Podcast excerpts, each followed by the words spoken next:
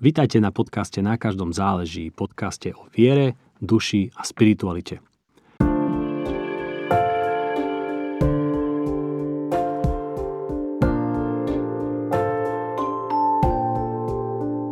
Vnútorná sloboda, časť prvá.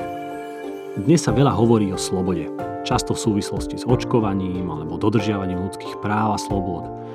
Myslím si, že v postmodernom alebo postpostmodernom západnom svete sa sloboda skôr vníma v kontexte mať slobodu robiť, na čo mám právo. Mať slobodu na to, aby mi okolie alebo inštitúcie alebo štát do môjho života priveľmi nezasahovali. Mať slobodu na zlé rozhodnutie napríklad. Takáto sloboda je ako keby esenciou alebo právom na zvrchovaný individualizmus. No o slobode v súvislosti so zodpovednosťou alebo o vnútornej slobode sa už hovorí trochu menej. Čo sa myslí, keď sa o niekom povie, že to je naozaj slobodný človek? Aký to je človek a ako sa takým stal? Máme sa aj my snažiť stať sa slobodnými? Potrebujeme ešte nejakú inú slobodu ako tú, ktorú nám garantuje ústava alebo medzinárodné spoločenstvo? O vnútornej slobode podľa kresťanskej mystiky sa budeme rozprávať s doktorkou eh, Janou Kutášovou Trajtelovou, autorkou, filozofkou a pedagogičkou, ktorá sa venuje fenomenológii západnej mystiky. Ahoj Janka. Mm, ahoj Gabriel a ďakujem znovu za uh, možnosť uh, sa takto s tebou spojiť a s poslucháčmi. Práve na náš posledný podcast do Juliane z Norwich som mal mimoriadne pozitívne ohlasy, aj také nevyžiadané, aj od ľudí, ktorých si vážim, no všetkých si vážim, ale aj od takých, ktorých poznám si vážim, takže to dobre padlo. To ma teší, to som rada. Tak dnes sa ideme rozprávať o vnútornej slobode, čiže ideme, ideme trochu konkrétnejšie možno, že? A ty si mi, Janka, poslala nejaký text so zamyslením a, a podľa toho textu som si pripravil otázky. A prvá moja otázka by bola taká všeobecná.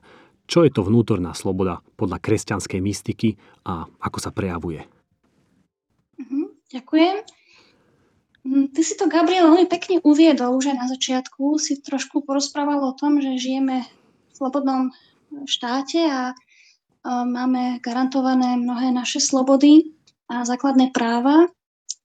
A možno by som začala, ak dovolíš, vlastnou skúsenosťou, našou spoločnou vlastnou skúsenosťou. Mm-hmm. A možno keby si každý z poslucháčov, každý z nás položil otázku, čo pre mňa sloboda znamená, čo pre mňa sloboda je a či sa cítim slobodný alebo slobodná. A pretože som presvedčená o tom, že vlastná skúsenosť nám môže veľa napovedať. A asi prírodzená intuícia, ktorú máme, keď počujeme toto slovo sloboda. A napríklad slovo sloboda je taký pojem, ktorý nás všetkých nejakým spôsobom dokáže chytiť za srdce, nejako oduševniť.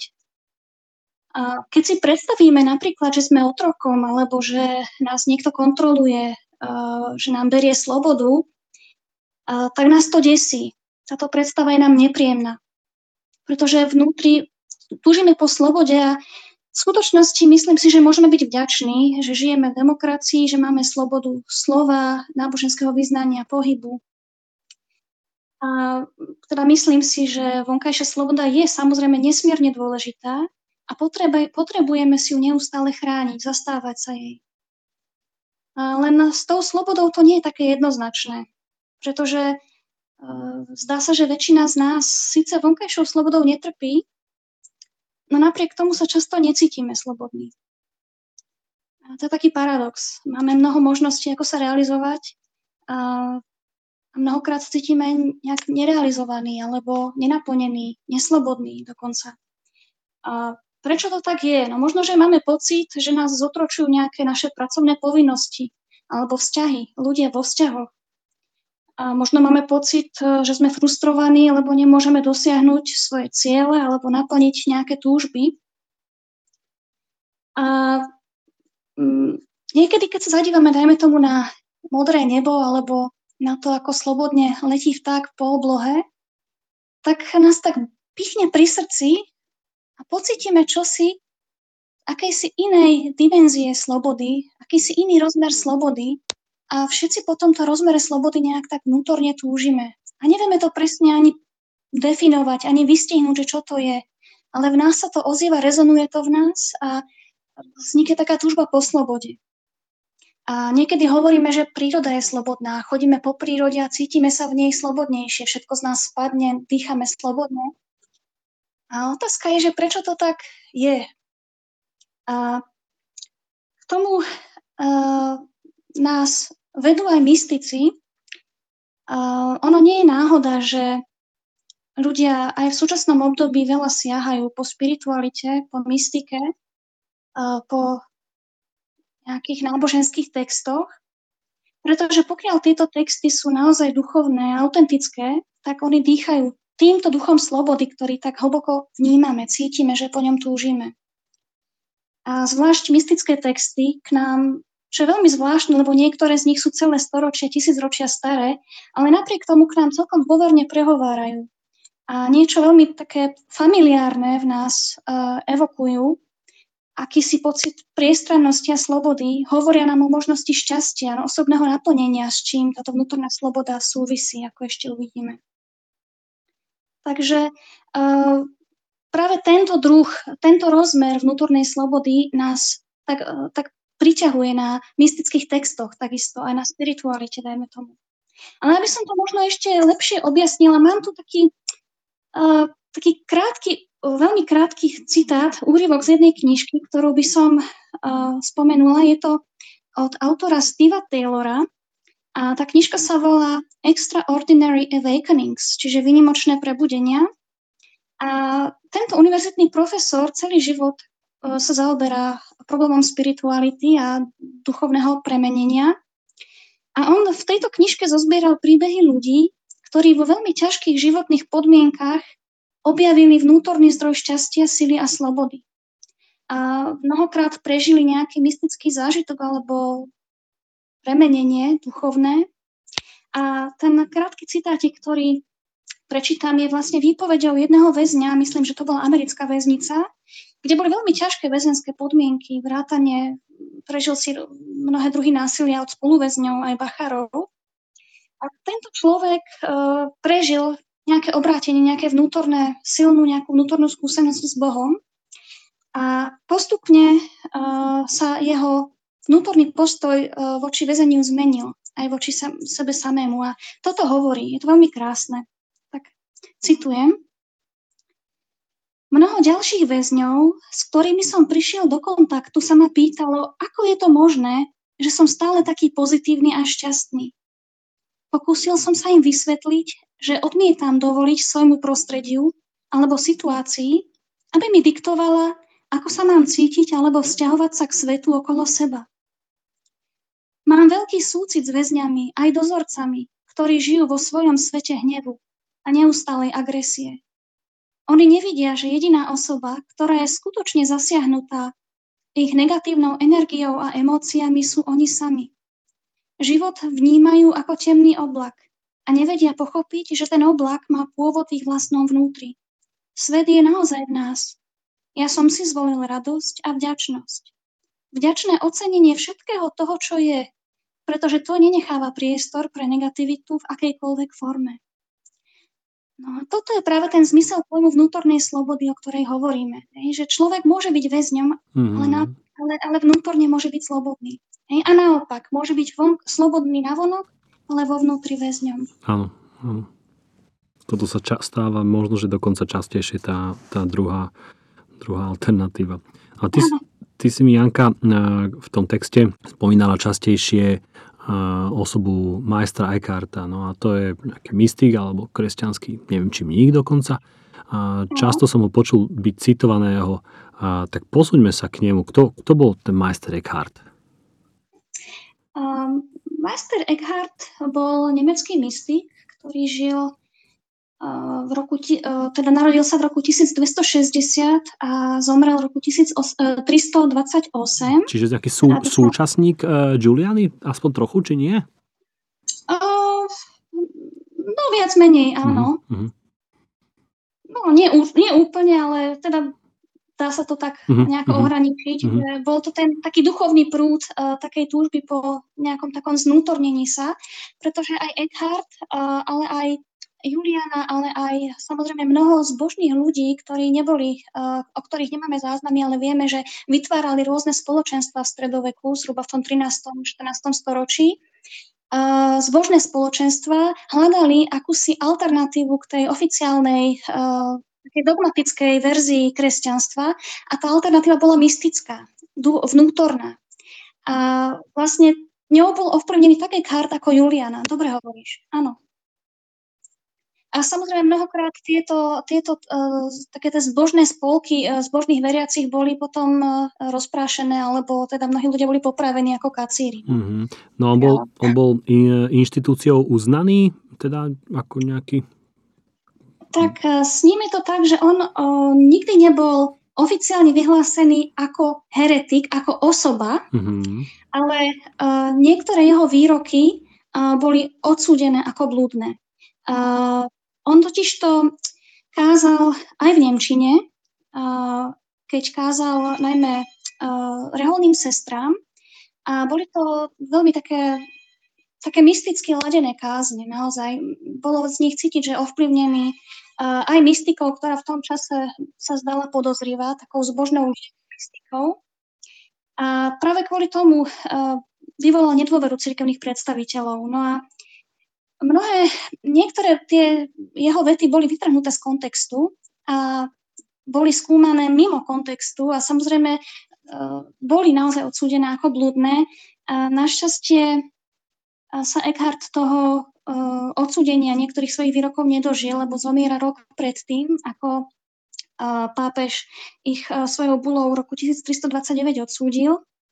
Môžem ešte spomenúť to, že Eckhart bol veľmi vzdelaná osoba. On učil aj na univerzite aj vo Francúzsku, v Paríži, aj v Kolíne. A okrem toho, uh, on si bol vedomý toho, že on sa nechce odkláňať od náuky cirkvy, ale napriek tomu túžil hovoriť o tej vnútornej skúsenosti mm-hmm. s Bohom. Mm-hmm.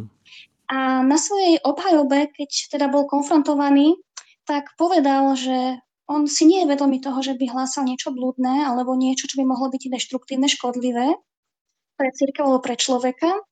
A, ale povedal, že pokiaľ by tam bolo niečo, čo by odhalili ako chybné, tak je ochotný si to uznať. Čiže tak, tak dosť pokorne to prijal.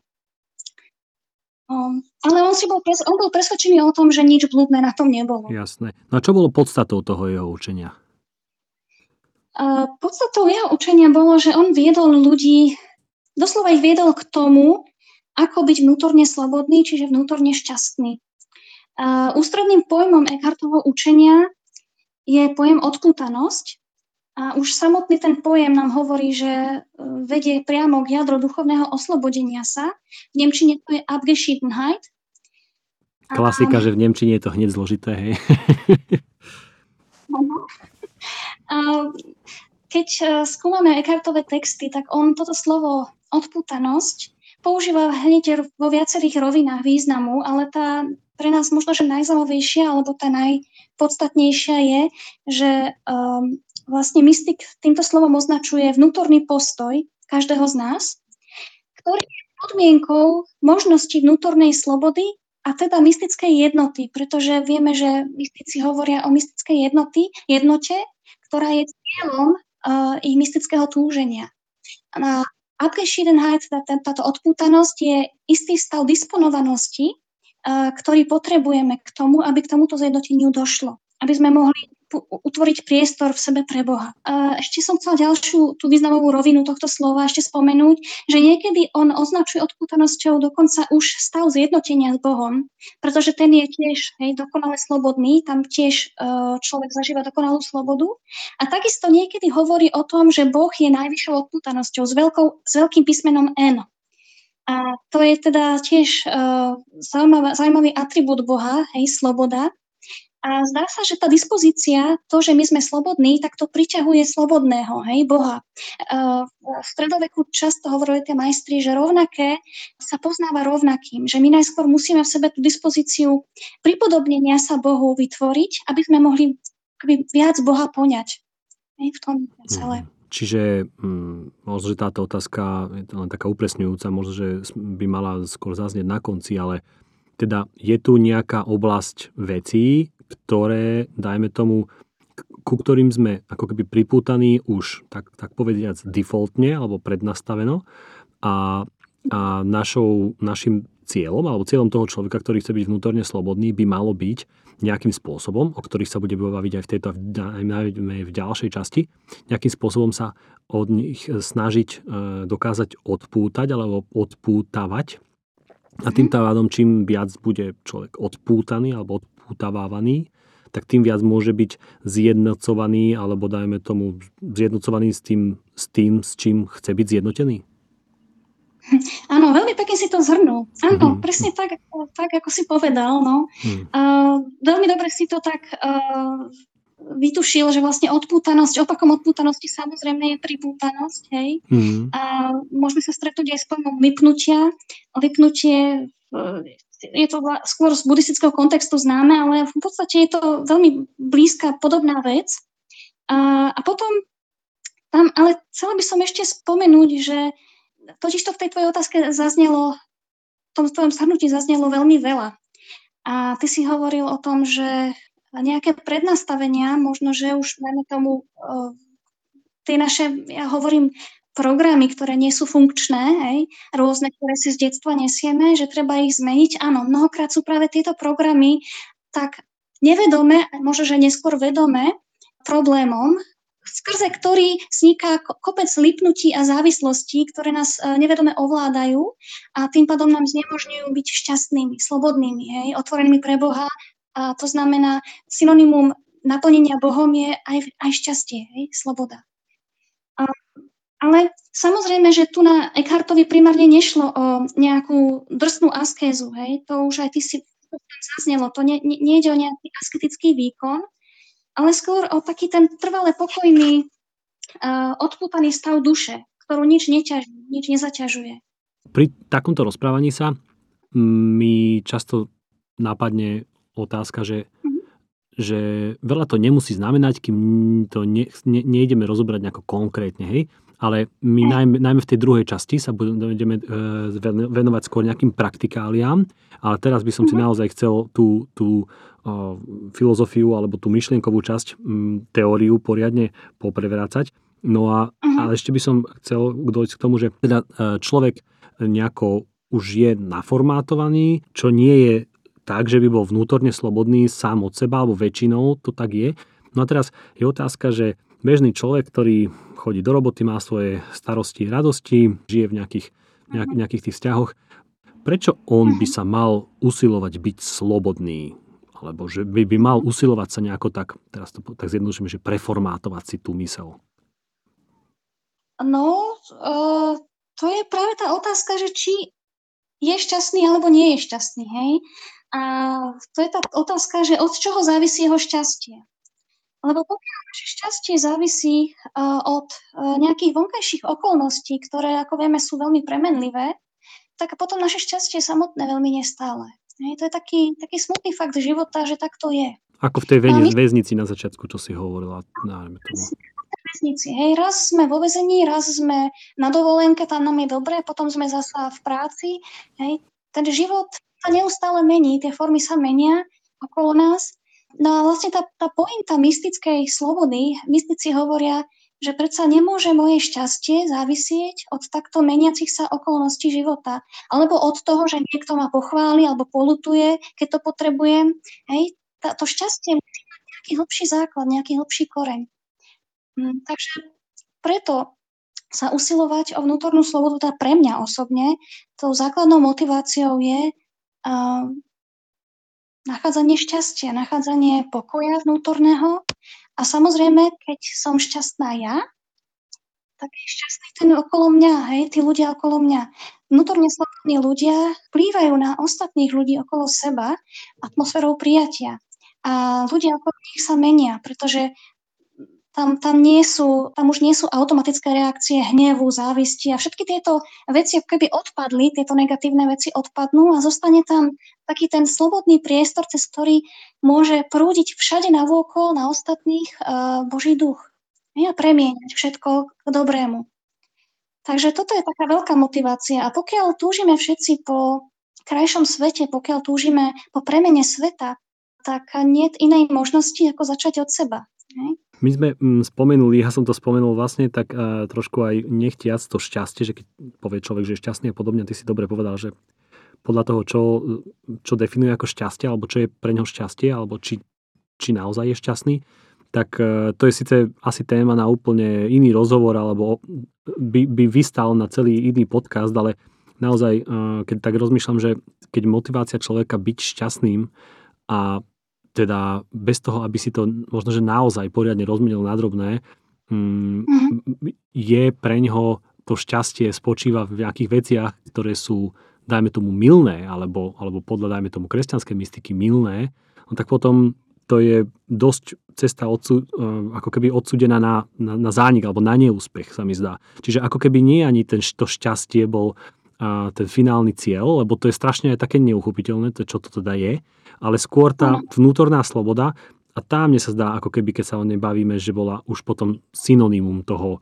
že šťastie ako keby je ako keby až sekundárna vec, ktorá proste automaticky ako keby príde pri tej vnútornej slobode presne, sú to synonymá, ja to, ja to chápem ako synonymum. Mm. Možno, že áno, niekto si predstavuje šťastie ako uh, tak, takú, také strašné vzrušenie, nadšenie, keď niečo sa mu podarí, alebo keď, uh, ja neviem, si kúpi nové auto.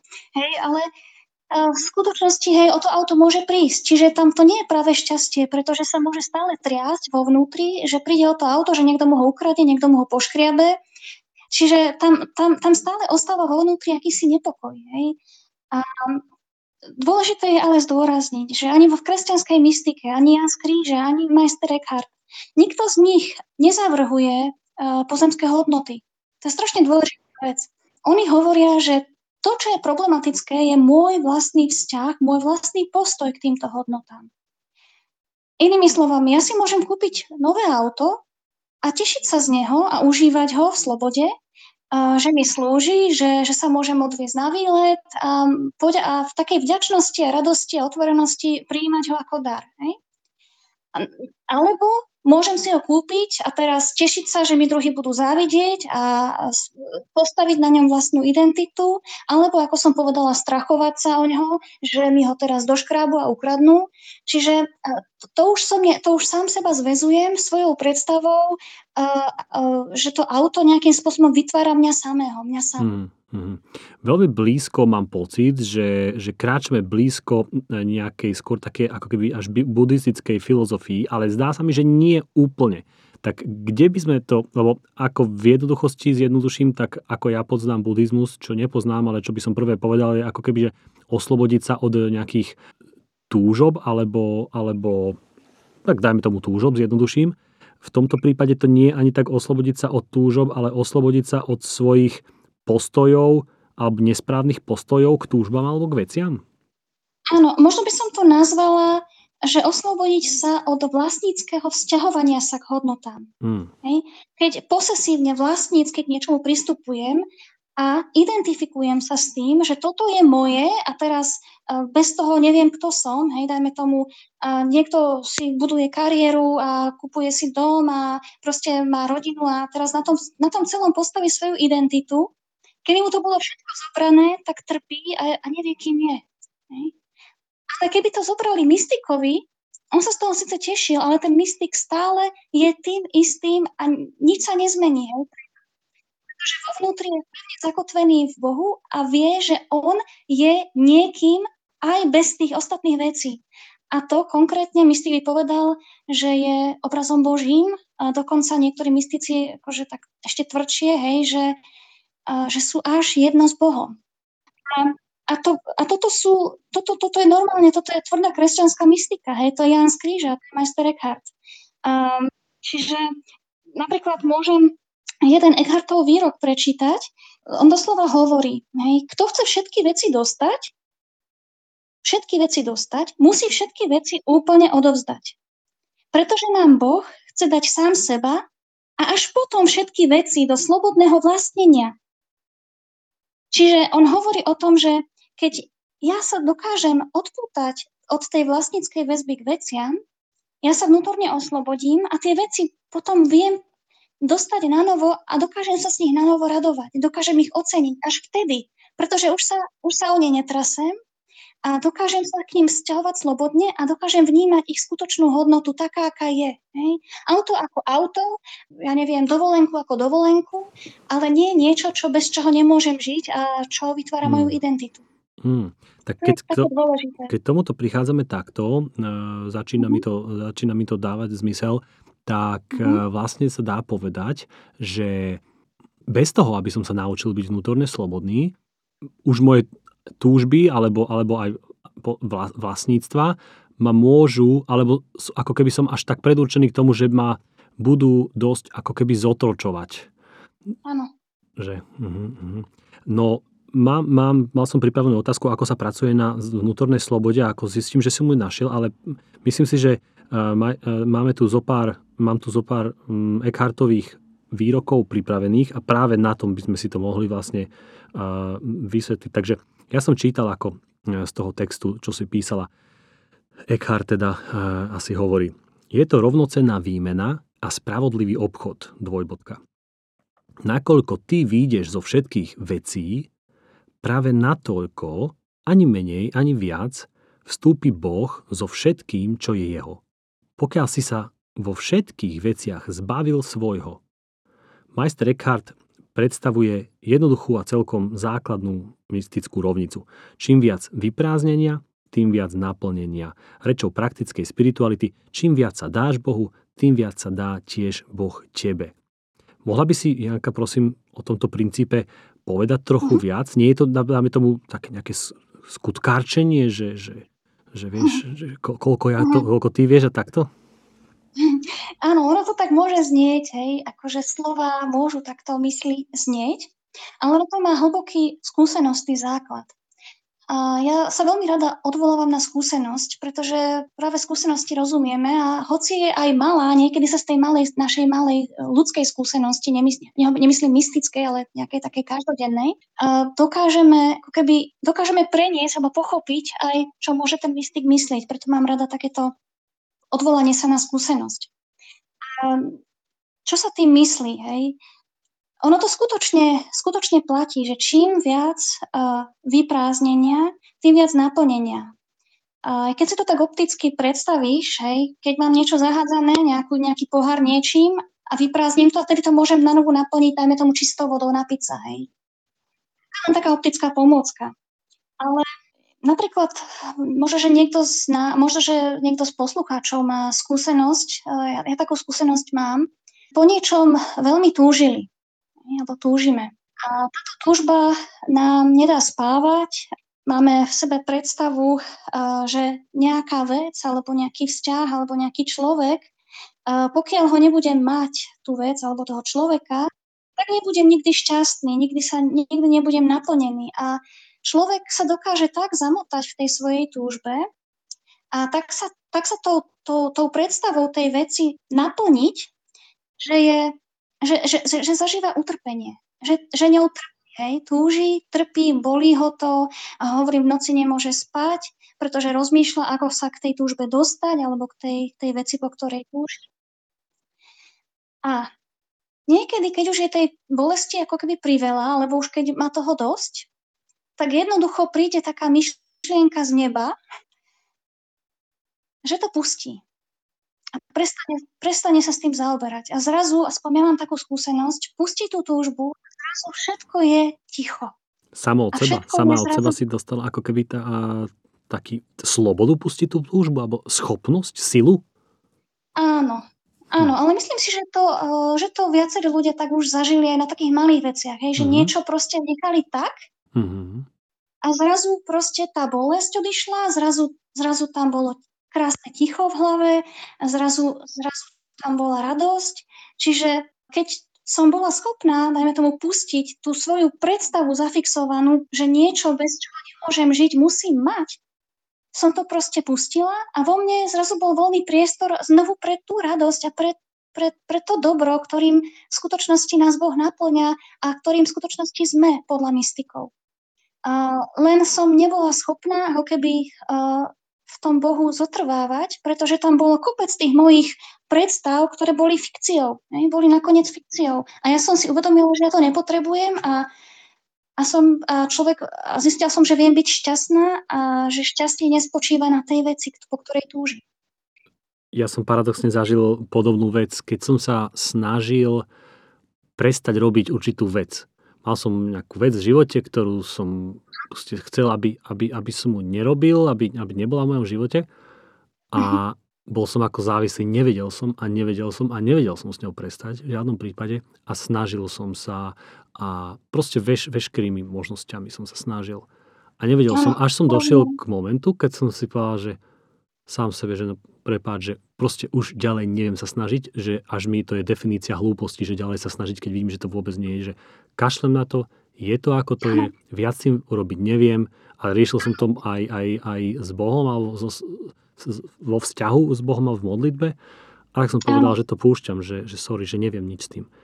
A ani som si neuvedomil, ako odvtedy to absolútne nebolo zrazu v mojom živote. Prestalo ma to úplne ovládať mm-hmm. a absolútne, mm-hmm. ne, hovorím absolútne, no neviem absolútne dokedy, ale som sa stal toho mm-hmm. slobodným. A je to strašný paradox. Áno, je. Je. Zrazu ti padli puta. Ty si to mhm. pustil mm. a vlastne človek si uvedomí, že tie puta si mnohokrát nasadzuje sám, mm. pretože lipne na nejakej predstave o niečom, čo mu no možno, že na ten čas není dané, ale možno, že to iné. Ono sa niekedy stáva, že keď to pustíš, tak to potom k tebe príde samo, mm. nie? po nejakom čase. Mm. Ja, mám, ja mám tú skúsenosť tiež, takže uh, no proste to príde, ale už, už tam není to takéto baženie, to mm. lipnutie, takéto vieš, takéto nutkavé. Jasné, jasné, jasné. No. jasné. A, že už je tá hodnota je ako keby už prijatá pre, sebu sam, pre seba samú, ale nie pre, pre to nutkanie, hej, pretože ja to chcem a chcem to hneď, hej. Freud sa smial, hej, že niekedy tak fungujeme. Um, no, ale si si po, použili veľmi pekné slovo, keď môžem na to nadviazať, a to je slovo lipnutie, e, či slovo závislosť. Hej, že ako to závislosti, to by som možno, že ešte odporúčila uh, posluchačom jednu knižku. Ona vyšla aj na Slovensku. Je síce už trošku staršia, ale všetky tie veci, ktoré tam autor spomína, platia, hoci dnes sú už aj novšie výskumy, ale v skutočnosti ne, neposunuli sa o toľko ďalej, že by to ne, nebolo aktuálne. A to je knižka Geralda Maya, uh, Závislosť a milosť kde vyslovene, prebe, kde vyslovene hovorí o mnohých druhoch závislostí, mnohých druhoch pripútaností, mnohých druhoch lipnutí. On sám bol psychiatr aj psychológ. A samozrejme teda uh, takisto bol, myslím, uh, evanielický, alebo tuším evanielik, alebo nejaká protestantská církev kresťanská. A sám mal závislého syna od heroínu alebo od drog. Čiže on si akože dosť veľa vytrpel, ale vo svojej praxi pomohol mnohým a mnohým závislým ľuďom. A on si potom postupne uvedomil, najmä keď uh, začal čítať popri E, lekárskych nejakých veciach Jana z Kríža, že ten istý mechanizmus závislosti uh, funguje uh, v mnohých oblastiach nášho života, že to nie je len o heroíne alebo alkohol alebo drogách, že v skutočnosti tie isté procesy v mozgu, čo dneska naozaj potvrdzujú aj neurologovia, prebiehajú, pokiaľ sa tešíš na heroín uh, alebo svoju kávu nejakú rannú, alebo dajme tomu, e, pokiaľ je človek závislý na nejakej osobe alebo vzťahoch, alebo na svojich zvykoch, sedieť na nejakom mieste alebo ísť uh, spať v určitú hodinu. Um, čiže on tam ukazuje, že my v skutočnosti vôbec nie sme tak nezávislí, ako by sme chceli, že v skutočnosti trpíme mnohými a mnohými závislosťami a nevieme o tom. A on tým pádom aj veľmi aktualizoval Jana z Kríža a hovorí vlastne, prerozprával Jana z Kríža jazykom závislosti a už také toho súčasného výskumu. Mm-hmm. Veľmi zaujímavá knižka. Mm. Ge- Gerald May? Gerald, uh, Gerald May, áno. Mm, Gerald May. A teda závislosť a milosť. A toto je jediná jeho knižka, ktorá vyšla v preklade slovenskom pred pár mm, Takže máme darč, tipy na darčky vianočné, ak ešte stihneme podcast postrihať pred Vianocami. Áno, áno. Uh, mám tu ďalší citát od uh, majstra Eckharta. Preto, aj keby človek utiekol ďaleko na púšť do samoty pred pôvodcom všetkých svojich e, strastí, neutečie, lebo je ním jeho vlastné ja. Jediné, čo v skutočnosti potrebuje opustiť, je iba, v úvodzovkách iba, seba samého. Vo svojom vzťahovaní sa k veciam vonkajšieho sveta a k iným osobám. vo svojich obrazoch o Bohu, o druhých, o svete, vo svojom spôsobe, vo svojej modlitbe, vo svojich skutkoch, vo svojej cti, cnosti, či dokonca svojej mystickej zbožnosti. Túto jedinú zásadu vyjadruje Eckhart na mnohých miestach vo svojich textoch. Opustiť seba samého. No a teraz moja otázka je. Znie to pekne, ale môže to znieť až tak seba deštruktívne, ako keby proti sebe. Čo mi zostane, keď opustím seba samého? No, ako to je veľmi dobrá otázka, veľmi dôležitý bod, ktorý si uh, zniesol. No, skutočne, akože aj Eckhart, aj keď čítame mnohokrát stredovekú mystiku, a keď čítame Jana z Kríža, jeho prvé dve knižky Výstup na horu Karmel a Temná noc, tak to je plné takých asketických výrokov o seba vzdávaní sa, o opúšťaní. U majstra Eckharta je to tiež uh, a nie možno, že v takej miere, ale ono v skutočnosti sa tým netreba nechať ako keby zastrašiť a netreba to ani zle chápať, pretože skutočne ty máš jednu veľkú pravdu, že pokiaľ ich čítame nesprávne, tak naozaj môže prísť až k takému seba odmietaniu, seba nenávistí, pretože to som stále ja, kto je vinný. Ja som to pokazil a ja som znovu nedokázal sa odoprieť. Ja som niečo akože spravil zle. Mm-hmm. A naozaj to môže uh, vyústiť akési seba deštruktívne správanie až uh, pocity viny. A to je úplne, úplne na mile vzdialené od toho, o čo v mystike skutočnosti ide. No. Teda dôležité je povedať, že napríklad často sa hovorí o ege, e, egu alebo o ja, hej, ktoré treba opustiť, alebo o píche. Áno, čo myslíme tým ja, ktoré treba opustiť? Čo, čo, čo je tým myslené? Ja by som si um, predstavoval prv, ako prv, že svoje túžby, svoje ako keby vzťahy, alebo svoje, to, čo poznám, to, čo ma formovalo doteraz, svoje názory na veci a podobne. Uh-huh. Opustiť ich treba iba v tom prípade, pokiaľ sú nefunkčné. Pokiaľ sú dysfunkčné. Hej? Pokiaľ ide o mechanizmy, ktoré mi znepriemňujú, mne a iným znepriemňujú život. A ja, ja mám rada takú definíciu ega, ktoré, ktoré, ktoré vlastne hovorí práve o tom, že ego to sú tieto dysfunkčné mechanizmy, ktoré sme si nejako osvojili a ktoré nám znepriemňujú život. Hej? Nič iné v tom nie je. A keď to zoberieme takto, že to, čo mám opustiť, je niečo, čo mi znepriemňuje mne aj iným život, tak už to neznie tak strašne. No skutočno, no totiž to uh,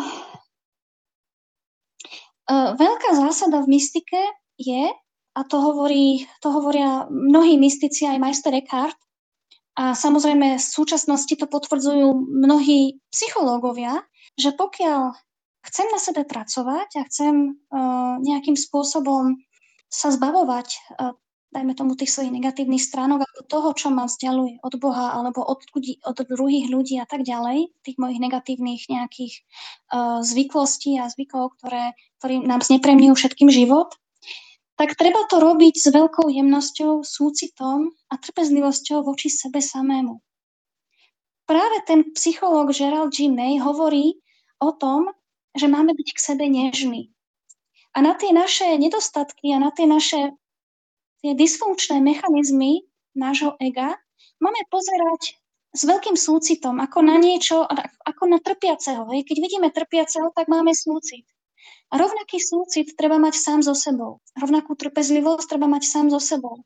Keď vidím, že dajme tomu, znovu som upadla do nejakého automatizmu a znovu som, ja neviem, vybuchla v hneve na nejaký podnet, ktorý som nemusela, hej, vybuchnúť, ale mám to nejak tak automaticky už v sebe, že na ten podnet reagujem hnevom, tak jednoducho uh, si to uvedomím, pozriem sa na to, po prípade zasmejem a OK, fajn, znovu sa to stalo, je to vo mne takto ale všetko s jemnosťou, všetko hmm. so súcitom, hmm. nie s odmieta- odmietaním hmm. samého seba. Dobre, že to ono... hovoríš, lebo dnešná podľa mňa taká, taká prax, aj taká tá motivátorská, bežná je, že buď tvrdý na seba, vieš, že, že prekonávaj okay. sa, e, stanovil si si cieľ a 2x a uh-huh. daj, daj cieľ 3x, proste vieš, že, že buď na seba tvrdý, hard training a tak ďalej.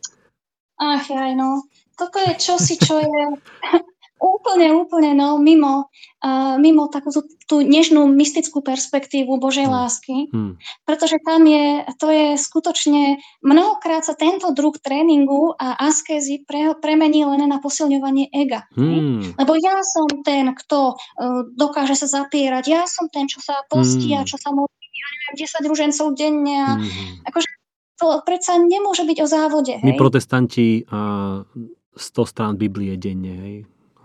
No, napríklad. Áno. A, akože e, ja si napríklad nemyslím, že je to šťastná formulácia, keď Pavol hovorí, že bojovať proti hriechu až do krvi, lebo to skutočne navodzuje akýsi, akúsi predstavu boja, ale v mystike a v spiritualite boj nemá miesto. Hmm. Dobrom, dobro sa dosahuje dobrom. Súcit súcitom, láska láskou a nie násilím. Násilie vždy plodí len násilie, aj na sebe nikdy nemôže mať dobré ovocie násilie. A preto seba nenávisť, seba odmietanie je veľmi deštruktívny koncept a nikdy uh, ne, ne, nemôže viesť k tej vnútornej slobode, o ktorej tu hovorím. A preto ja akože nemám problém vyhlásiť spolu s, Juli, s, s Julianou z Norvič, že koncept viny a hriechu je dokonca veľkou prekážkou vnútornej slobody. A že že to nefunguje proste dobre v praxi. Hmm, a k tomu sa dostaneme, to máme ďa, uh, skoro ďalšiu otázku. Aha, A mám ešte takú otázku, že uh, nemáš pocit, že strach je u ľudí práve to, uh, čo, čo akože určite mnoho prekážok, hej, ako dosahovať vnútornú slobodu, ako kráčať na tejto ceste. Ale mám pocit, že jeden z prvých krokov, ktorý musí človek urobiť, často býva, myslím si, znemožnený práve strachom. Strachom z toho, že, že čo mi ostane. Že to prvé ubúdanie, to prvé zdanie sa niečoho, zrieknutie sa časti seba, svojich túžob a podobne. A, a vlastne nakoniec človek zistí, možno, že, že, že vlastne moja identita sú moje túžby. A to je veľmi smutné. keď, keď vlastne ja, ja sa bojím už aj zdávať sa svojich túžob, lebo, lebo čo keď ich potom nedosiahnem a čo, čo mi ostane, čo, čo ostane zo, zo seba. Že strach, strach, strach. Áno, áno, hm. áno. Ono, ten, ten autor Gerald May, na ktorého, ktorého som už spomínala, on má viacero kníh, ja som ich prečítala takmer všetky a on tam veľmi pekne hovorí, že za všetkými, za všetkými závislosťami, za, vše, za každým lipnutím uh, stojí v skutočnosti lipnutie na, vlaš, na, na našej predstave nášho vlastného ja, našej identity. A pokiaľ je táto predstava môjho ja ohrozená, tak vždy vyjde na povrch strach. Hej. Strach je ten mechanizmus, ten dysfunkčný mechanizmus ega, hej, jeden z tých mechanizmov, ktorí sú najväčšou prekážkou vnútorného oslobodenia sa. A práve kvôli tomu, že ja mám pocit, ja mám strach, že zo mňa nič neostane. Tu však uh, sa môžeme trošičku tak inšpirovať mystikou, pretože to sú, mystici sú práve tí, ktorí nahliadli uh, v úvodzovkách do tej prázdnoty a zistili, že tam je nádherná plnosť, že tam je nový druh identity, že tam je, že tam je Boh a že tam je také bohatstvo, ktoré, ktoré sa nedá opísať. A okrem toho ešte teda dodám a znovu teda zdôrazním, že pri tom vzdávaní sa stále treba myslieť na to, že ja sa nevzdávam tých vecí. Ale ja sa ani tých vzťahov. Ja sa vzdávam len tej svojej nie funkčnej a nezdravej väzby, patologickej väzby k tým veciam, ktorá spôsobuje problém. Mne tie veci zostanú. Mne všetky veci zostanú. Ja budem... Uh, boh nám nechce brať veci. Juliana hovorí, aj mystici tvrdia, Boh nám nechce veci brať. On nie je nejaký despota, ktorý nám chce všetko zobrať a chce, aby sme trpeli. On chce naše šťastie. Mm. A my trpíme práve tou nefunkčnou väzbou k veciam a k sebe sami preto túto väzbu hovorí, hej, hovoria mystici, uh, že nám Boh chce odňať, aby sme boli slobodní, šťastní. Všetko. Veľmi jednoduché. Áno, mám pocit, že sa vlastne bavíme o tom, o tom, čo čítame v Biblii, ten jeden jediný verš, a že hm. keď Kristus hovoril, že kto si chce zachrániť svoj život, stratí ho a kto stratí svoj život, pre mňa si ho zachráni. A áno. to sú, áno, a on mal veľa výrokov, ktoré môžu sa na prvý pohľad zdať niekomu jasné, jednoduché, niekomu zložité, a, a, alebo, alebo, alebo aj aj. No ale toto sú tak hlboké veci, že to naozaj treba rozmieňať na drobné. A zaujímavé je, že práve aj to, aj to vývinom alebo ako napreduje aj psychológia a tie, tieto vedy, ako krásne pomáhajú vysvetľovať aj, aj, aj tieto javy. Hm. Áno. Čiže mystika môže byť pre nás všetkých takým povzbudením, že Boh nás o nič nechce pripraviť. Že v skutočnosti tá askeza je len na to, aby človek oslobodil sám seba. Aby mohol potom si užívať tých Božích darov naozaj v plnosti. A bez, bez, bez toho nutkania, bez tej bolesti, ktorá inak za tým zostáva. Dostávame sa konečne k takej motivácii, ktorú môžeme uchopiť, takej, takej ľudskej, že niečo dostanem, tak teda niečo lepšie dostanem. no. A, mm. Dobre, a teraz ako sme načali ten hriech. Tak, mm-hmm. hriech mystika chápe ako, a z tvojich textov čerpám, hriech mystika chápe ako oddelenosť od Boha, a od ostatných, ako separáciu. Vo svojej podstate je to samozrejme ilúzia separácie v zátvorke Juliana Znorvič. Ale na tej ilúzii bežne staviame svoje ja, svoju identitu. A tak sa cítime separovaní, ohrození, zraniteľní. A preto sme ustrašení, frustrovaní, nahnevaní, žiarliví, závislí, nešťastní, ubolení. Hriech ako separácia, respektíve náš pocit alebo vedomie separácie, ako hovoríš, je len ilúzia?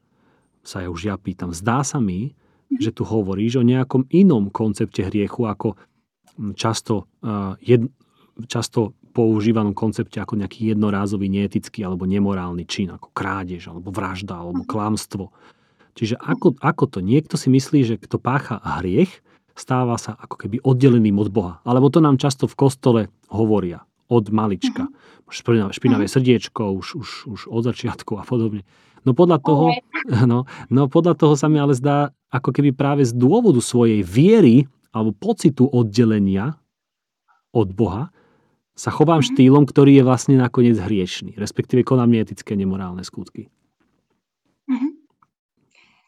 Uh, áno. Zamotal som to, uh, viem, viem, a teraz sa budem vyžívať, ako to budeš rozmotávať.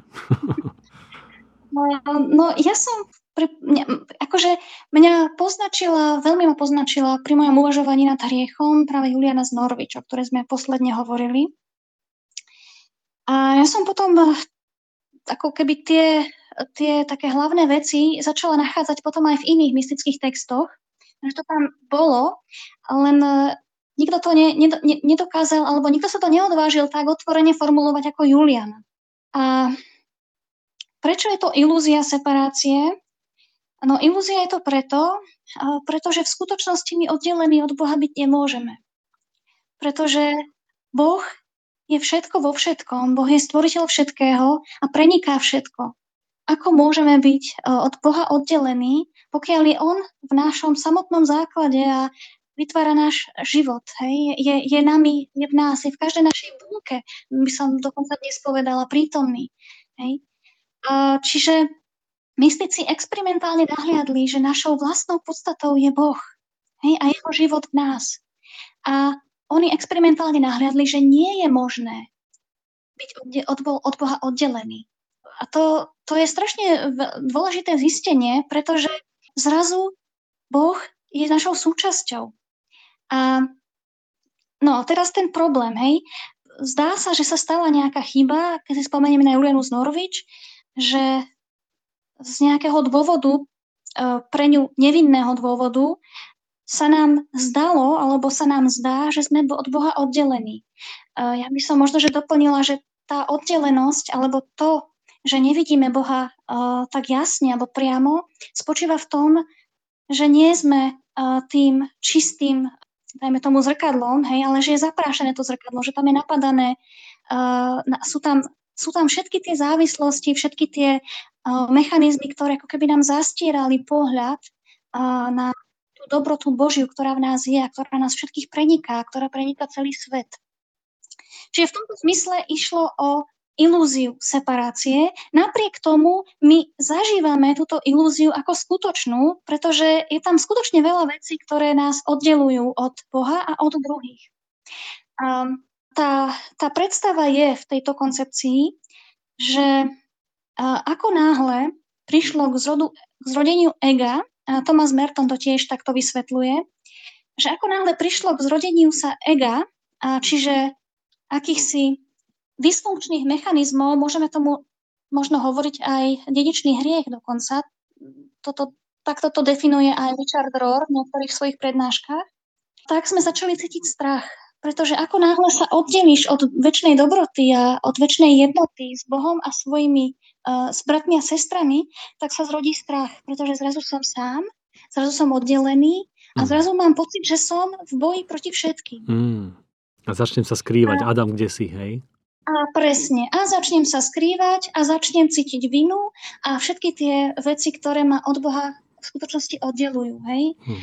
A p- problémom je, podľa mňa a podľa psychologov tiež a podľa mystikov tiež, že pokiaľ ja budem zdôrazňovať tú vinu a tú oddelenosť, a, tak sa to vo mne len umocňuje. Pokiaľ budem dieťaťu odmala hovoriť, keď nebudeš poslúchať, príde bubo a proste budem ho strašiť, mm. tak mhm. naozaj to dieťa bude vyrastať v strachu, mm. že, alebo uh, s, dokonca v strachu pred uh, spravodlivým Bohom, ktorý zlých odmenuje a dobrých trestce, uh, tak naozaj budem upevňovať tieto štruktúry oddelenosti v seba a, to, uh, a tak vzniká tento blúdny kruh, kde som izolovaný a sám a stále bojujem a mhm. stále sa obraňujem.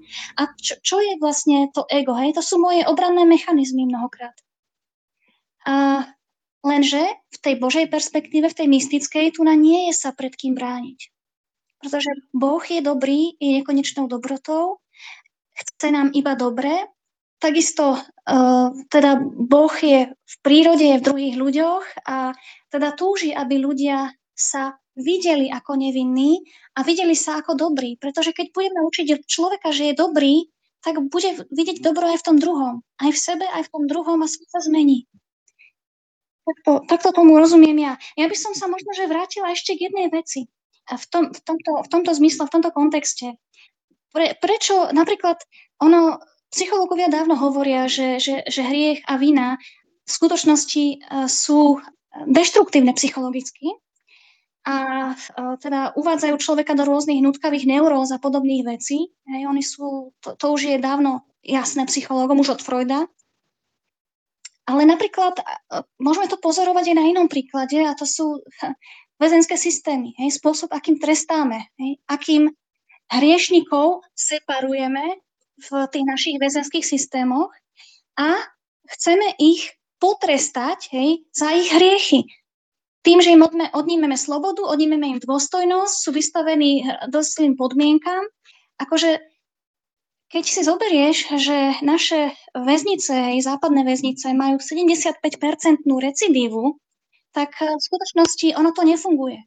Ono v skutočnosti nefunguje, že by sme chceli naprávať zlo zlom, hej, alebo násilie násilím. To, čo funguje, neviem, či si niečo čítal alebo počul o norských väzniciach. Um, ja som bola nadšená. Som...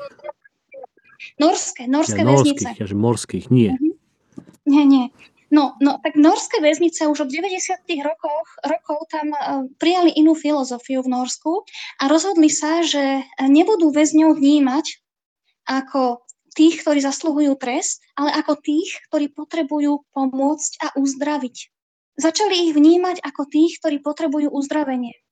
A dozorcovia vo väzniciach už to neboli len bachary, ale sociálni pracovníci a psychológovia, ktorí mali všetko riešiť súcitom, láskou, trpezlivosťou a dialogom.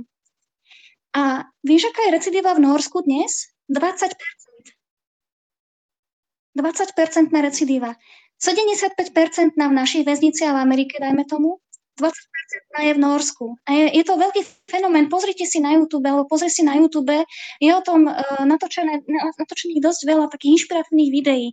Čo zaujímavé, tak tí väzni nikdy nie sú ponižovaní, nie je tam násilie, môžu používať, majú kľúč od vlastných cieľ, môžu používať uh, normálne nožíky pri jedení, varia si svoje vlastné obedy, uh, majú vlastnú dôstojnosť, majú vlastné kúpelky, sprchy, tam jednoducho sa s nimi jedná ľudský. Čiže také hlavné heslo, ktoré tam je, je ľudskosť. A čo ma na tom fascinovalo je to, že to potvrdzuje, že naozaj ten hrie, e, tá, tá koncepcia viny a hriechu nefunguje. Ale to, čo funguje, je súcit, dobrota a že jednoducho násilie a násilné sklony sa liečia láskou hmm. a hm. nie násilím. Áno. Vieš, a toto, keď toto hovoríš, tak mne vystáva taký, taký paradox mi bije do očí, že Mhm. vlastne až taká, že taktika mnohých aj, aj takých mainstreamových prúdov kresťanstva, ak, ak aj, aj prof, uh, protestantské církvy vnímame do mainstreamu, tak, uh, tak je často taká tá tzv. evangelizačná taktika, že konfrontovať človeka s jeho hriešnosťou a keď tomu neverí, tak akože presvedčiť ho, a ešte aj to voláme apologetika často, že, že presviečame človeka, že je hriešný a snažíme sa mu povedať, aký je zlý a špinavý a tak ďalej. A, a, a potom vlastne mu ukáže, že OK, a za tento hriech si akože ty reálne zaslúžiš že smrť a väčšie trápenie a, a podobne. Ale je tu možnosť, je, je tu možnosť, že, že Ježiš Kristus zomrel za tvoje hriechy a Boh teda nepotrestal, nepotrestal, nepotrestá, ak to príjmeš teba, ale Krista na, na ňom, na svojom synovi si vyleje svoju zlosť, ktorú by patrila tebe. Hej, no a a vieš, a toto je akože, toto je mainstreamové, toto je, toto je aj v iných krajinách a tak ďalej. No a, a to je strašne opak toho, čo sa my tu bavíme No teraz. Podľa mňa je to veľmi nešťastné, no, lebo to je, motivácia prijať Boha je založená na strachu. Hm. A to nikdy nie je správna motivácia, hej. Hm. A proste motiváci- moti- motiváciou, dobro, sa, dobro je hodné samo seba, pretože je dobrom. Hej. Hm. A nie preto, že niekto ma straší. Hm. Len potom takíto ľudia si pomyslia, toto sú už veľmi nepripravené otázky, ale tak už naozaj to ma zaujíma, si ľudia pomyslia, že no dobré, keby som mal zmeniť tento svoj koncept uh, tohto, čo, čo hlásam, tak potom pravdepodobne by som nikoho ako keby neulovil, ako rybár ľudí, že neulovil, lebo, lebo veď keď budem ľuďom rozprávať, že, á, že všetko je v poriadku, pán Boh ťa ľúbi, všetko v pohode, tak, tak vlastne ten človek ostane vo svojom živote takom, akom je a dajme tomu kľudne môže byť, že je to naozaj človek, ktorý robí zlé sebe, druhým spoločnosti. No ale že ľudia si myslia, že nebude, nebude na nich fungovať to, že teraz on akože príklad, ja neviem, robí znásilnenia a ja mu budem hovoriť, že ale pán Boh ťa miluje, všetko, všetko je v poriadku. Vieš, a, t- a potom čo s tým? Áno, samozrejme, ja, ja netvrdím, že uh, zločin ako taký uh, netreba pomenovať. Uh, hej, samozrejme, vražda je vražda, znásilnenie znásilnenie, to sú všetko veci, ktoré sú veľmi zlé, negatívne, treba ich pomenovať ako, ako také, aké sú. Ale netreba v tom druhom podľa mňa vidieť, uh, jednoducho, netreba to demonizovať. Hej. Um, uh, tam si treba uvedomiť mnoho vecí, že mnohokrát tí zločinci, tzv. zločinci, um, mali veľmi zlé programovanie. Hej. Že mnohokrát sú to uh, ľudia, ktorí boli vystavení veľké, uh, takému značnému násiliu už v detstve. A že oni v skutočnosti nedostali uh, lásku a nevedia tú lásku dávať. Hej. Že ten zločin je len dôsledkom niečoho, za čo oni ani vlastne mnohokrát nemôžu, lebo sú jednoducho zle podmienení tým, ako, boli, ako vyrastali, nedostali nič, žiadne dobré vstupy. Ako môžeme čakať od človeka, ktorý nedostane dobré vstupy, že ich bude dávať? Že bude mať dobré výstupy. Hej? Áno, áno, ja trošku technicky to Mhm, teraz mhm, hovorím. mhm. Ale keď si toto uvedomíme, tak uvidíme naozaj celý svet jeho nevinnosti. A uvidíme ho s takými súcitnými očami. A ja si vôbec nemyslím, že platí, že človek eh, by sa nechcel meniť, kebyže mu nevykričíme jeho hriechy a nenastrašíme ho bo- Bohom. Hej, ono, skutočne to sa robilo, hej, už od detstva, hej, keď nebudeš poslúhať, pán Božko ťa potrestce.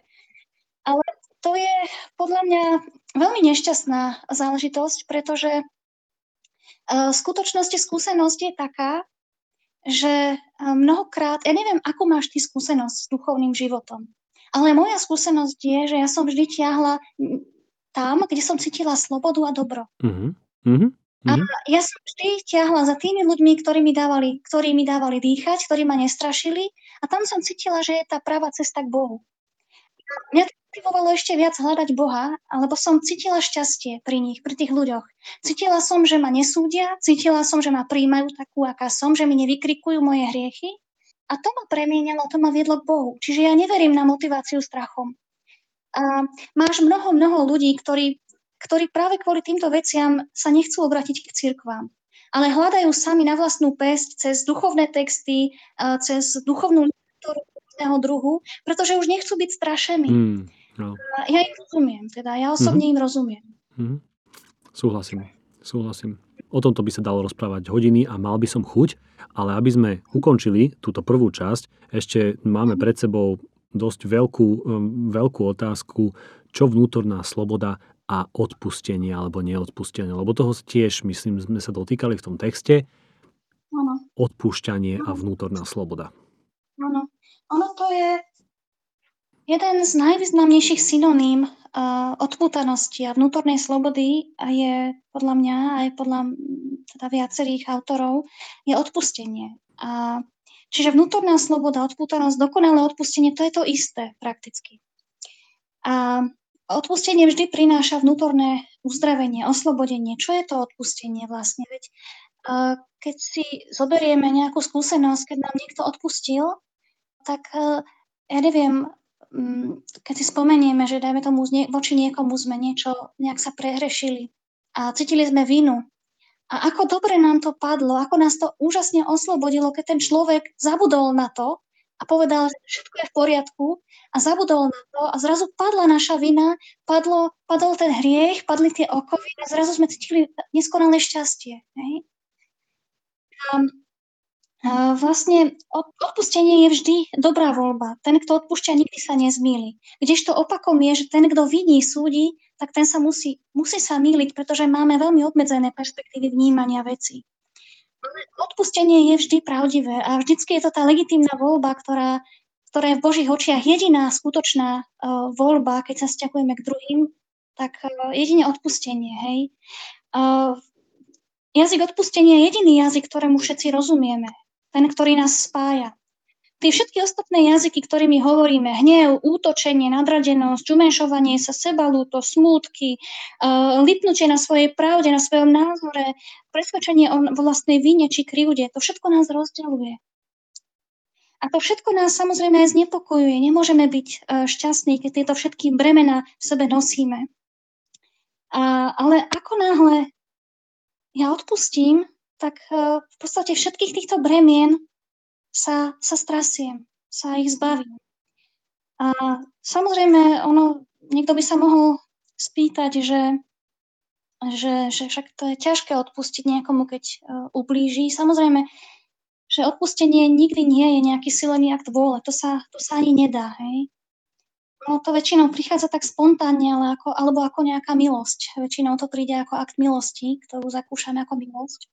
Takisto podľa mňa ani akt morálnej nadradenosti nad vinníkom, pri ktorom rastie moje ego, hej, a druhý v mojich očiach klesá, hej, mm. ani mhm. to nie je odpustenie, hej, že ja mu teda odpustím. Lebo ja som ten lepší. Áno, áno, áno. Aha, aha, aha. No. Že múdrejší Lebo je to ustúpi. moja kresťanská povinnosť, áno, áno. Aha, aha, aha. Hej. Čiže ani to nie je odpustenie, hej, lebo to je tiež len akýsi, akýsi druh nad, nadradenosti nad tým druhým. Druh. A nie je ale potom ako odpustenie, lebo dobre, e, hovoríme uh-huh. všeobecne, povedzme si jednoduchý príklad, no jednoduchý vôbec nie je príjemný, ale dajme tomu, a moju matku týral celý život môj otec. Hej. Nebolo také, vďaka Bohu, ale tak dajme tomu, hej, týral môj otec. No a teraz uh-huh. matka je z toho zničená, otec odišiel, už má inú rodinu.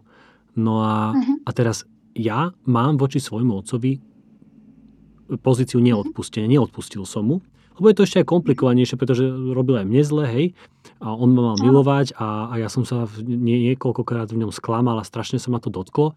No ale keby som mu odpustil, nechaj za seba, tak no OK, aj, ale to je veľmi ťažké a možno je to silnejšie ako ja. Ale mám mu vôbec odpustiť? Ako mu môžem odpustiť, že napríklad zničil život mojej mame, keď v tom, keby som mu odpustil, ako keby som ubližil svojej mame. Nie je to tak, vieš, že a nie je to neodpustenie až silnejšie ako ja a potom som žijem celý život v neodpustení. A tomu človeku je možno, že úprimne jedno, či mu ja odpúšťam, či nie, lebo to má na háku, lebo proste je tak na tom. Ale mňa, mňa to formátuje celý život. Áno, áno, presne tak. No. Toto je vlastne tá záležitosť, ktorú si treba uvedomiť. Ty si to veľmi pekne povedal, hej? Že v skutočnosti do veľkej miery to neodpustenie mňa na mňa pôsobí a mňa ovplyvňuje celý život nejakou negativitou a, a zväzuje ma rôznymi predstavami neodpustenia a bolesti. A, a keď si ja toto dokážem tak jasne uvedomiť, že ono v duchovnom živote je uh, najdôležitejšia vec je jasné videnie, ako, alebo seba poznanie, hej, poznanie. Že keď ja niečo uvidím, keď už to vidím, tak ma to nemôže až tak ovládať, ako keď to nevidím. Čiže ja keď si už uvedomím, že uh, dajme tomu, uh, v skutočnosti najviac ubližujem sebe, už to je veľký krok vpred k tomu, aby ja som sa toho všetkého vzdal a odpustil. Čiže spo, pravda, spoznať určitým spôsobom mechanizmus, ako keby trochu to? Presne tak, hej. Mm-hmm. Presne. Keď ja spoznám mechanizmus uh, odpusten- neodpustenia, ale aj akýkoľvek iný mechanizmus ega, uh, pretože ego je vlastne aj reakcia na bolesť do veľkej miery mnohokrát, keď ja tento mechanizmus uvidím, tak mňa už nemôže tento mechanizmus natoľko ovládať. Inými slovami, keď ja niečo vystavím do svetla, tak sa to stáva svetlom. Samozrejme, že odpustenie sa, emocionálne sa nedá vynúčiť odpustenie. K seba nemôžem prinútiť takisto, nemôžem, si, nemôžem samého seba prinútiť k odpusteniu, ale ono môže postupne počase tak spontánne prísť vtedy, keď prestanem živiť isté príbehy o tom, kto mi ublížil a ako mi ublížil keď prestanem tie príbehy v sebe rozvíjať, keď prestávam, keď púšťam tie negatívne emócie, ktoré sú s tými príbehmi spojené. Postupne vedome to robím práve kvôli tomu, že ja nechcem byť nimi spútaná, že ja nechcem byť neslobodná.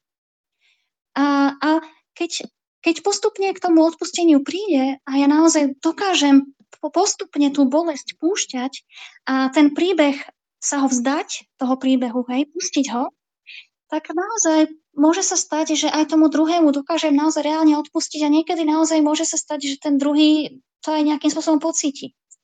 Alebo nejako sa vlastne tá situácia vyrieši.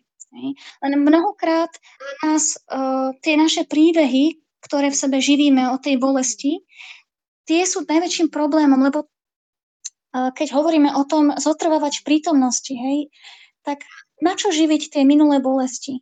k čomu je to dobré? Hej? Keď si tú otázku položím, že k čomu je to dobré, uh, tak si uvedomím, že v podstate mňa to len, pre mňa je to deštruktívne.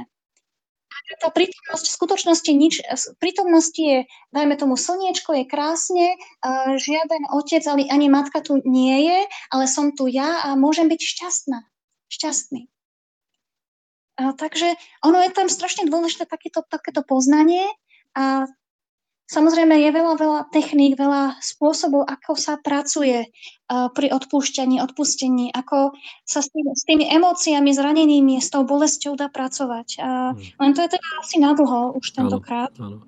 A myslím si, že vlastne aj uh, v takomto prípade, keď sa jedná naozaj o takéto komplexné, zamotané situácie, a dajme tomu aj ten, ten dajme tomu vyník alebo hriešnik si nepýta to ospravedlnenie, ale my, my, my by sme sa chceli o, o, oslobodiť, tak možno, že aj nejaká a, pomoc a, odborníka, nejakého psychológa možno, že alebo duchovného učiteľa naozaj, naozaj je na mieste. A myslím si, že aj počúvať svedectva odpustenia druhých ľudí.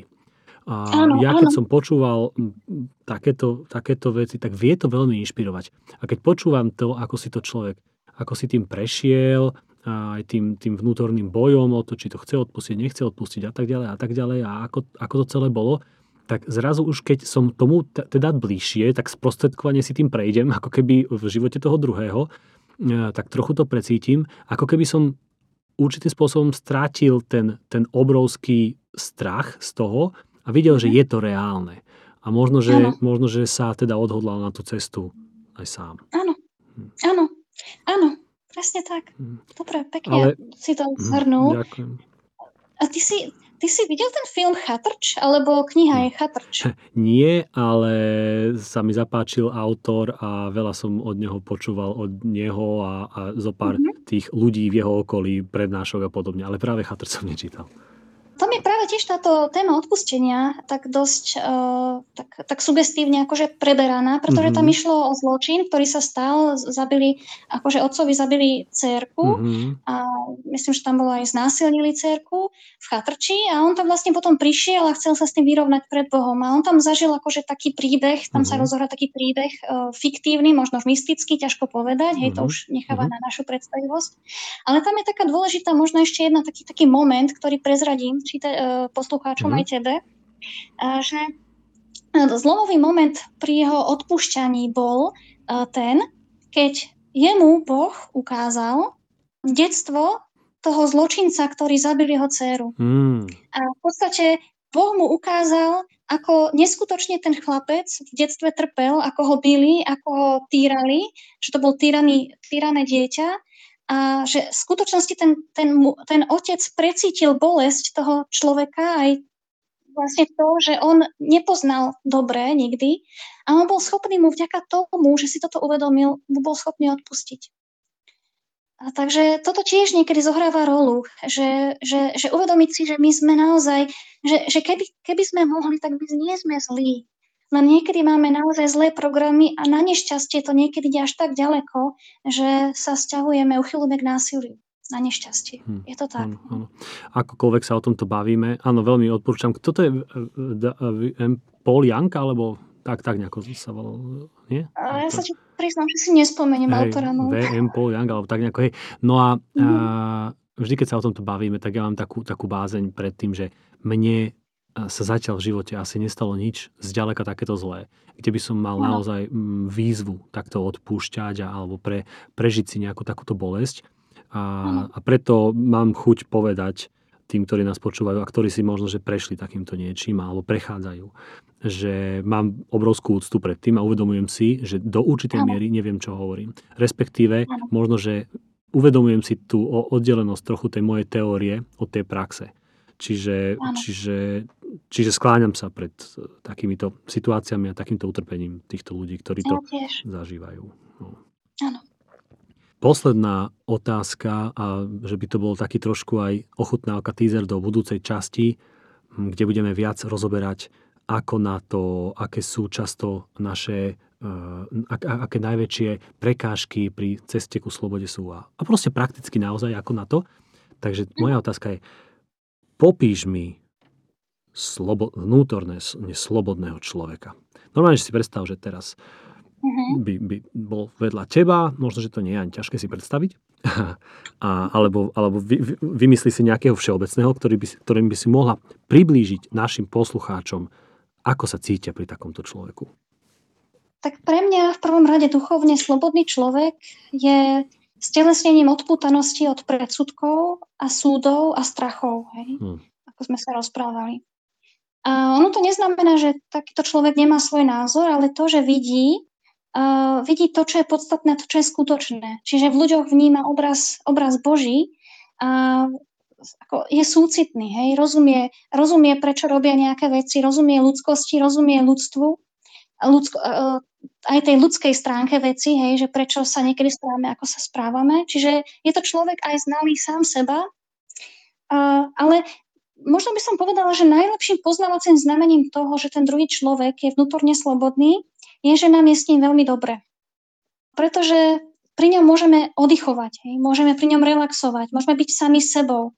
Nemusíme byť v nejakom krči alebo v strehu, že sme niečo povedali zlé, že by sme ho urazili alebo dotkli sa, alebo by sme vyzerali hlúpo, pretože jeho prítomnosť vyžaruje prijatie v podstate to, čo, to, čo uzdravuje, je prijatie. Hej? A Ježiš uzdravoval tak, že príjmal, hej? nesúdil, ale dokonale príjmal. Rozpúšťal v nás pocit oddelenosti, ten pocit viny, hej? Tej, tej separácie, ktorú v sebe máme. A vnútorne slobodný človek vyžaruje práve takýto druh prijatia a nesúdenia, hej? takú atmosféru uh, vrúcnosti a dobroty, ktorá cez neho ide, hej? Duch Svetý cez neho prúdi tak voľne, keďže je slobodný vo vnútri. A samozrejme, no to e, ide môže ešte ďalej, ako keby trošičku sa posunúť, že mnohokrát e, človek, ktorý je vnútorne slobodný, tak e, vidí poza mnohé osobné aj kolektívne obmedzenia, aj kultúrne obmedzenia, aj individuálne programy rôzne, ktoré máme, ale aj kultúrne programy, ktoré máme v hlavách, tak mnohokrát on za ne vidí. Napríklad je si vedomý, že dajme tomu, toto je propaganda môže mať také a také dôsledky mnohokrát ty si to už eh, v tých svojich otázkach, alebo keď sme sa o tom bavili predtým, zmienil, tak je, mnohokrát je to človek, ktorý nemusí byť vždy pohodlný uh, autoritám, pretože uh, nie je nejak závislý od verejnej mienky, ani nie je závislý od toho, čo si o ňom kto myslí a nejak sa tej konvenčnej múdrosti nie vždy podriaduje. Hej? Hovorí aj koná slobodne z takého poputu ducha. Takže takto si nejako predstavujem vnútorne slobodného človeka. Ja si myslím, že všetci sme už takého človeka spoznali, pretože pokiaľ poznáte človeka, ktorý, s ktorým je vám dobre a ktorý vás príjma, tak tam je určite nejaký druh vnútornej slobody prítomný. Hmm. Hmm. Keď si to takto hovorila, tak mi prepáčala, napadla, že, že my sa vlastne veľmi blízko pohybujeme aj definície také nejakého blázna. že, že je slobodný od toho, čo si druhý myslia. Vieš, že hovorí, čo si myslí a tak ďalej, že často mi to pripomínalo, že veď, no. No, ono to nie je náhoda, že myslím, tá ruská tradícia, ortodoxná církev má v tradícii tých... Uh, jurodivých? Ja, jurodivých, presne. Uh-huh, uh-huh. Chcem to uh, pripomenul. uh, to preto, že oni naozaj boli slobodní a v skutočnosti uh, akože nepotrebovali keby tú spätnú uh, väzbu, nejak, ne, ako to odobrenie hej, od spoločnosti. A mnohokrát boli dokonca rádi, keď ich mali za bláznu, lebo mali pokoj. Hej. Janka, budúcu epizódu uh, sa ťa začnem pýtať, uh, začneme otázkami, ako máš ty sama skúsenosť s hľadaním, vnút- s hľadaním vnútornej slobody. Budeme mm-hmm. sa baviť o, o takých prekážkach, ktoré si ty naformulovala. Mm-hmm. Dobre, teším sa, výborne. Ty, vy ste založili s manželom um, YouTube kanál, kde budete pomaly alebo pomaly nahrávate určité um, rozhovory na tému spirituality a podobne. Urobíš si trošku reklamu? Tak uh, ďakujem, že si to spomenul. Môžem. A napriek tomu, že tam toho ešte nemáme veľa, tak tiež by sme chceli uh, aj teda trošičku aj tak inšpirovaný tebou, aj tým, ak, akú teda dobrú prácu odvádzaš, tak nás to tiež tak motivovalo, že možno, že by stalo za to robiť takéto rozhovory o spiritualite na rôzne témy, ktoré, ktoré nás akurá, aktuálne zaujímajú. Takže budú tam na tom kanáli pribúdať pravdepodobne videjka postupne. Hmm. Dobre, tešíme sa na to. Si pozrieme a vlastne povedz, aký je to kanál. Ako sa volá? Uh, volá sa rozhovory o spiritualite. Dobre, dosť, dosť Môžem jasne. potom preposlať, preposlať link, som možno, že uh-huh. ešte zabudla, alebo nespravila som to. A že by som dal do popisu. Výborne. Fajn, super, dobre. Tiež by som rada ešte popriala aj všetkým poslucháčom krásne, požehnané, pokojné a vnútorne slobodné Vianoce. Majster Eckhart takisto má, používa ten obraz narodenia Ježiška v Betleheme keď hovorí o narodení Krista v duši. Čiže nech je to opäť také narodenie v duši, ktoré netrvá len na Vianoce, ale samozrejme ustavične sa tam rodí Boží syn. Eckhart doslova hovorí, že Boží syn sa v našej duši rodí bez prestania, bez prestania stále. Takže to im prajem. Aj nám všetkým.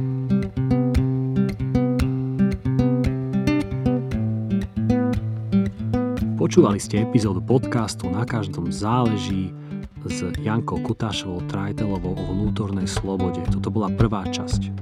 Vaše nápady, otázky a pripomienky nám môžete posielať na e-mail podcast zavináč na každom záleží.sk Budeme vám veľmi vďační, ak nás podporíte.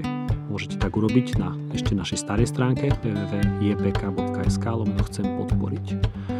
Ak môžete, pomôžte nám šíriť náš podcast na sociálnych sieťach. Veľmi nám tým pomôžete. Každú epizódu, síce trošku s oneskoreným, sa snažíme dávať aj na YouTube, tiež kanál na každom záleží.